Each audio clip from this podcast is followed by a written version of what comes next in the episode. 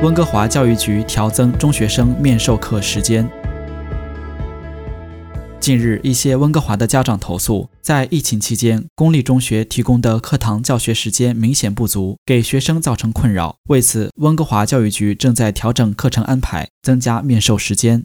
温哥华教育局 VSB 在周三晚间的网络会议上听取了家长的意见。家长表示，他们担心子女的学业落下，并且孩子们的心理健康也因缺乏社交互动而受到影响。据 CTV 报道，有两个高中生孩子的家长南希说：“我小儿子刚上八年级，他就被要求自己管理作业和时间，安排自己的学习，这期望太高了，让孩子缺乏方向感。取而代之的是他长时间的看 iPad。”温哥华的高中生从开学以来，每天只上一小时四十五分钟的面授课程，每周不到九个小时。南希还说：“我们温哥华中学生的课内时间只有其他地区的三分之一，我不明白这是为什么，应该改变这种情况。”周三晚上，温哥华宣布了一些授课变化：一、所有八年级的学生每周两次网课；二、所有学校都将进入为期一周的远程班和面授班轮流上课。三，所有学生每周有三次网课的互动学习，增加了社会交往的机会。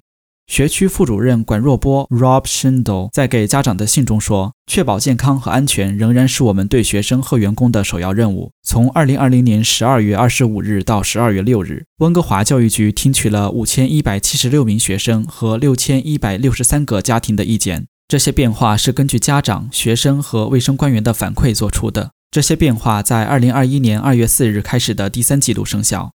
学校将在未来几天公布调整后的上课时间表。如果学生的课程变化，老师会通知学生。